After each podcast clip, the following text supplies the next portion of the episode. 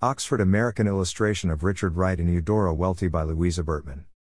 Eudora Alice Welty was an American short story writer, novelist, and photographer who wrote about the American South.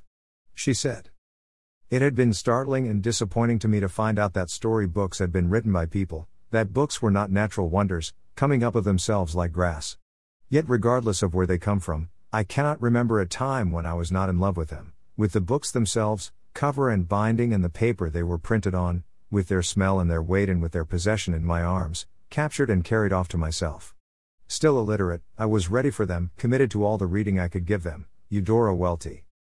Can you smell the plastic on your Kindle?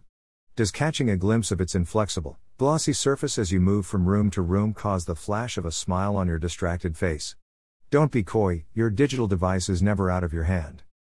Maria Popova wrote an article in Brain Pickings, How to Pitch Yourself, Young Eudora Welty's impossibly charming job application to the New Yorker. Here's the opening paragraph. March 15, 1933. Gentlemen.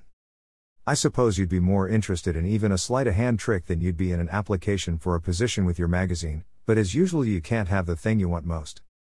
The remainder of Welty's application can be found here. Welty never received a reply from the New Yorker. No problem, she went on to receive a Pulitzer Prize for her novel, The Optimist's Daughter. Welty was also the first woman to receive the prestigious Presidential Medal of Freedom in Literature. Blog post written by Mary LaForge, an award winning author of metaphysical philosophies.